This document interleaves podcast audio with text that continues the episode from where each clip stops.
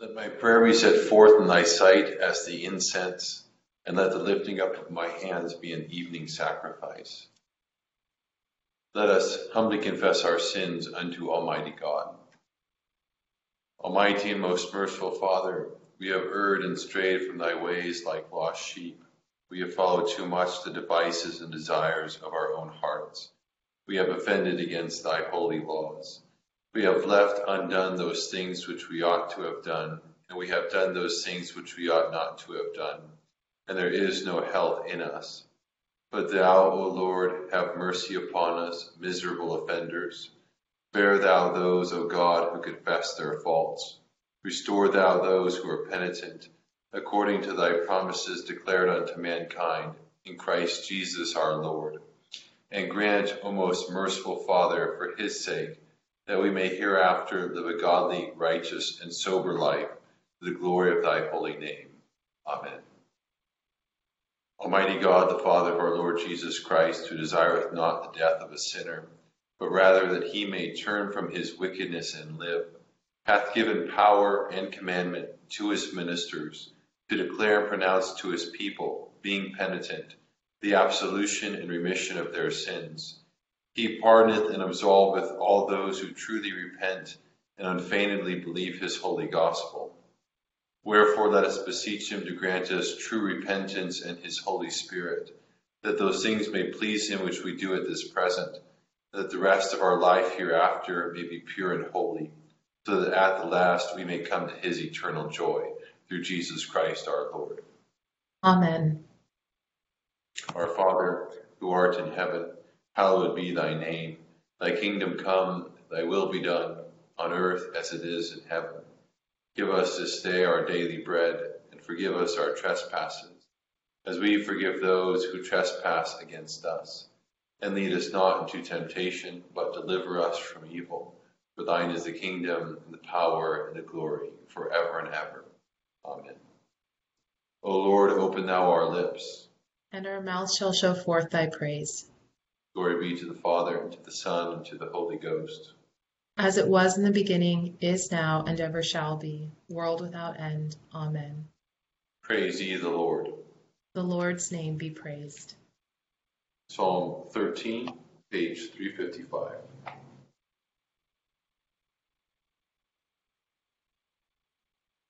How long wilt thou forget me, O Lord, forever? How long wilt thou hide thy face from me? How long shall I seek counsel in my soul, and be so vexed in my heart? How long shall mine enemy triumph over me? Consider and hear me, O Lord my God. Lighten mine eyes, that I sleep not in death. Lest mine enemy say, I have prevailed against him. For if I be cast down, they that trouble me will rejoice at it. But my trust is in thy mercy, and my heart is joyful in thy salvation. I will sing of the Lord because he hath dealt so lovingly with me. Yea, I will praise the name of the Lord most highest. The fool hath said in his heart, There is no God. They are corrupt and become abominable in their doings. There is none that doeth good, no, not one. The Lord looked down from heaven upon the children of men to see if there were any that would understand and seek after God. But they are all gone out of the way, they are altogether become abominable. There is none other that doeth good, no, not one. Have they no knowledge that they are all such workers of mischief, eating up my people as it were bread, and call not upon the Lord? There were they brought in great fear, even where no fear was, for God is in the generation of the righteous. As for you, ye have made a mock at the counsel of the poor, because he putteth his trust in the Lord. Who shall give salvation unto Israel out of Zion? When the Lord turneth the captivity of his people, then shall Jacob rejoice, and Israel shall be glad. Glory be to the Father, and to the Son, and to the Holy Ghost. As it was in the beginning, is now, and ever shall be, world without end.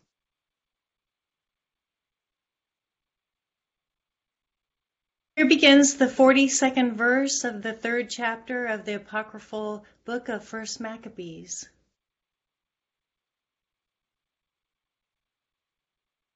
Now when Judas and his brothers saw the miseries were multiplied, and that the forces did encamp themselves in their borders, for they knew how long, how the king had given command to destroy the people and utterly abolish them, they said to one another, Let us restore the decayed fortune of our people, and let us fight for our people and the sanctuary.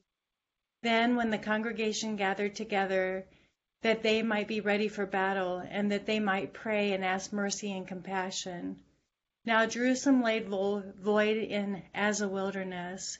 There was none of her children that went in or out. The sanctuary also was trodden down, and aliens kept the stronghold. The heathen had their habitation in that place, and joy was taken from Jacob, and the pipe with the harp ceased. Therefore the Israelites assembled themselves together and came to Mizpah over against Jerusalem, for in Mizpah was the place where they had prayed aforetime in Israel.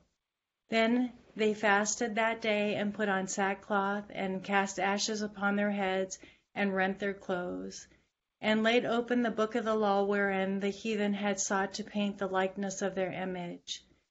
They brought also the priest's garments and the firstfruits and the tithes of the Nazarites that stirred up, who had accomplished their days.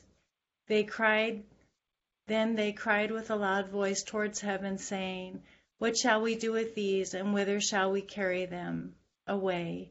For the sanctuary is trodden down and profaned, and thy priests are in heaviness and brought low. And lo, the heathen are assembled together against us to destroy us. What things they imagine against us thou knowest. They shall how shall we be able to stand against them except thou, O God, be our help? They sounded the then sounded they with trumpets and cried with a loud voice. Here endeth the first lesson.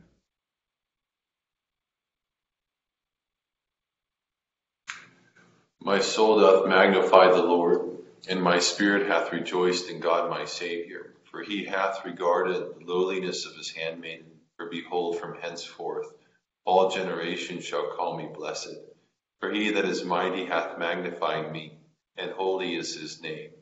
And his mercy is on them that fear him throughout all generations. He hath showed strength with his arm. He hath scattered the proud in the imagination of their hearts. He hath put down the mighty from their seat, and hath exalted the humble and meek. He hath filled the hungry with good things, and the rich he hath sent empty away. He, remembering his mercy, hath opened his servant Israel, as he promised to our forefathers Abraham and his seed forever. Glory be to the Father, and to the Son, and to the Holy Ghost, as it was in the beginning, is now, and ever shall be, world without end. Amen. Here begins the 12th verse of the 18th chapter of Acts. When Gallio was proconsul of Achaia, the Jews with one accord rose up against Paul and brought him to the judgment seat, saying, This fellow pursues, persuades men to worship God contrary to the law. And when Paul was about to open his mouth, Gallio said to the Jews, If it were a matter of wrongdoing or wicked crimes, O Jews, there would be reason why I should bear within you. But if it is a question of words and names and your own law, look to it yourselves, for I do not want to be a judge of such matters. And he drove them out from the judgment seat. Then all the Greeks took Sosthenes, the ruler of the synagogue, and beat him before the judgment seat. But Gallio looked on no notice of these things. So Paul still remained a good while, when he took leave of the brethren and sailed to Syria, and Priscilla and Aquila were with him. And he had his hair cut off in Cenchrea, for he had taken a vow. When he came to Ephesus and left them there, left them there, he himself entered the synagogue and reasoned with the Jews. When they asked him to stay a longer time with them, he did not consent, but took leave of them, saying, I must by all means keep this coming feast in Jerusalem. But I will return again to you, God willing. And he sailed from Ephesus. And when he had landed in Caesarea and gone up and greeted the church, he went down to Antioch. After that he spent some time there. He departed and went over to the region of Galatia and Phrygia in order to strengthen all the disciples. Here ends the second lesson. Lord, now lettest thou thy servant depart in peace, according to thy word. For mine eyes have seen thy salvation, which thou hast prepared before the face of all people, to be a light to lighten the Gentiles, and to be the glory of thy people Israel. Glory be to the Father, and to the Son, and to the Holy Ghost, as it was in the beginning, is now, and ever shall be, world without end. Amen. I believe in God, the Father Almighty, maker of heaven and earth, and in Jesus Christ, his only Son, our Lord, who was conceived by the Holy Ghost, born of the Virgin Mary, suffered under Pontius Pilate, was crucified, dead, and buried. He descended into hell. The third day he rose again from the dead. He ascended into heaven, and sitteth on the right hand of God the Father Almighty. From thence he shall come to judge the quick and the dead. I believe in the Holy Ghost, the Holy Catholic Church, the communion of saints, the forgiveness of sins, the resurrection of the body, and the life everlasting. Amen. The Lord be with you. And with thy spirit. Let us pray. O Lord, show thy mercy upon us. And grant us thy salvation. O Lord, save the state. And mercifully hear us when we call upon thee. And do thy ministers with righteousness and make thy chosen people joyful. O Lord, save thy people. And bless thine inheritance. Give peace in our time, O Lord. For it is thou, Lord, only that makest us dwell in safety. O God, make clean our hearts within us. And take not thy Holy Spirit from us.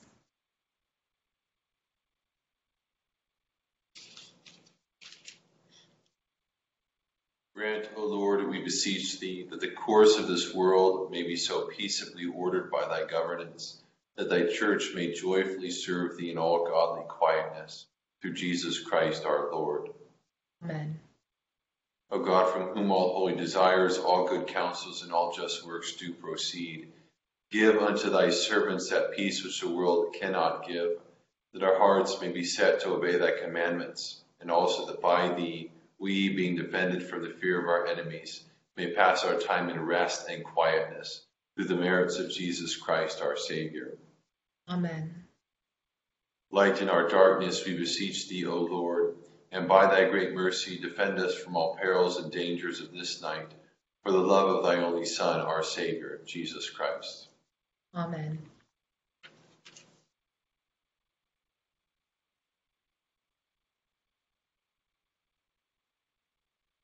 So where we're picking up here in First Maccabees chapter three is we've been reading, or, or right before this, we read about the um, let's say the mounting response of Antiochus to all of what's going on with the Maccabean revolt, and then in our lesson we see the response of Judas to these plans that he comes to learn about Antiochus. So what happens is, is Antiochus appoints Lysias, and he commands him to take half of his army um, to Jerusalem, with the orders to essentially completely wipe out all of Jerusalem. So he has the orders to wipe out and destroy Israel, to banish the memory of them from the place, and to settle aliens in all their territory and distribute their land.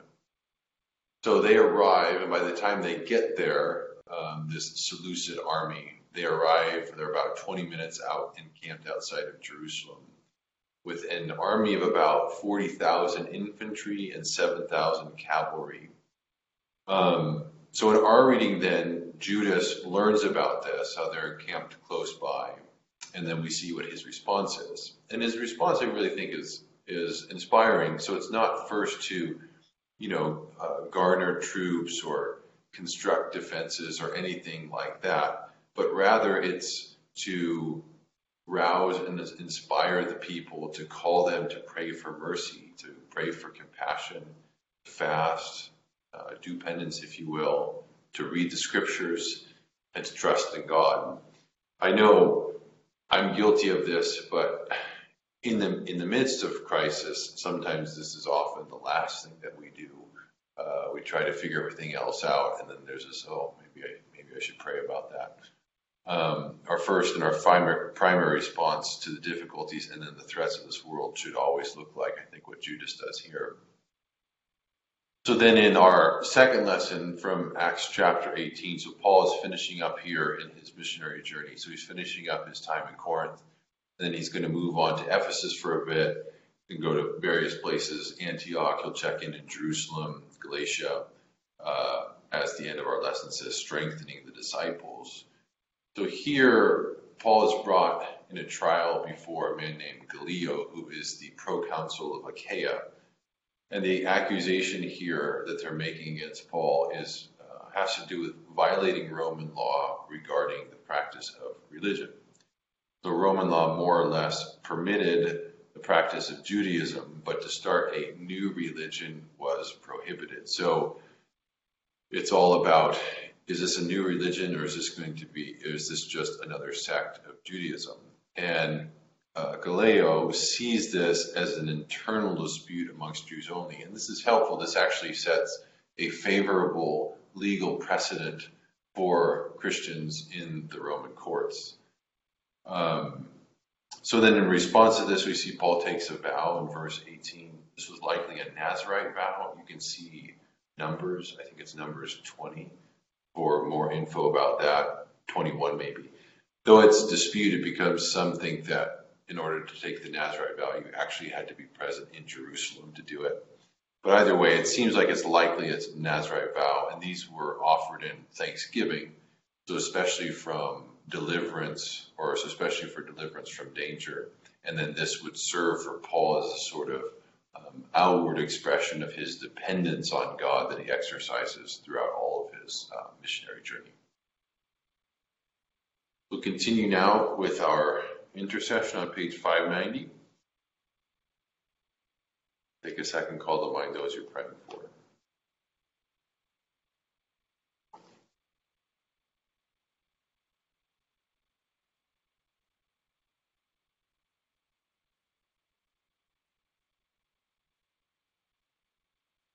Accept, O Lord, our intercessions for all mankind.